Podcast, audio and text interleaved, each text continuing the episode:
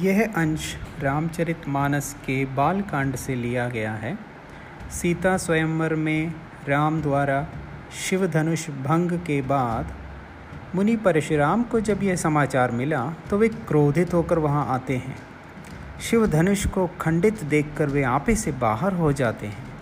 राम के विनय और विश्वामित्र के समझाने पर तथा राम की शक्ति की परीक्षा लेकर अंततः उनका गुस्सा शांत होता है। इस बीच राम, लक्ष्मण और परशुराम के बीच जो संवाद हुआ, उस प्रसंग को यहाँ प्रस्तुत किया गया है। परशुराम के क्रोध भरे वाक्यों का उत्तर लक्ष्मण व्यंग्य वचनों से देते हैं। इस प्रसंग की विशेषता है लक्ष्मण की वीर रस से पगी व्यंग्योक्तियाँ और व्यंजना शैली की सरस अभिव्यक्ति।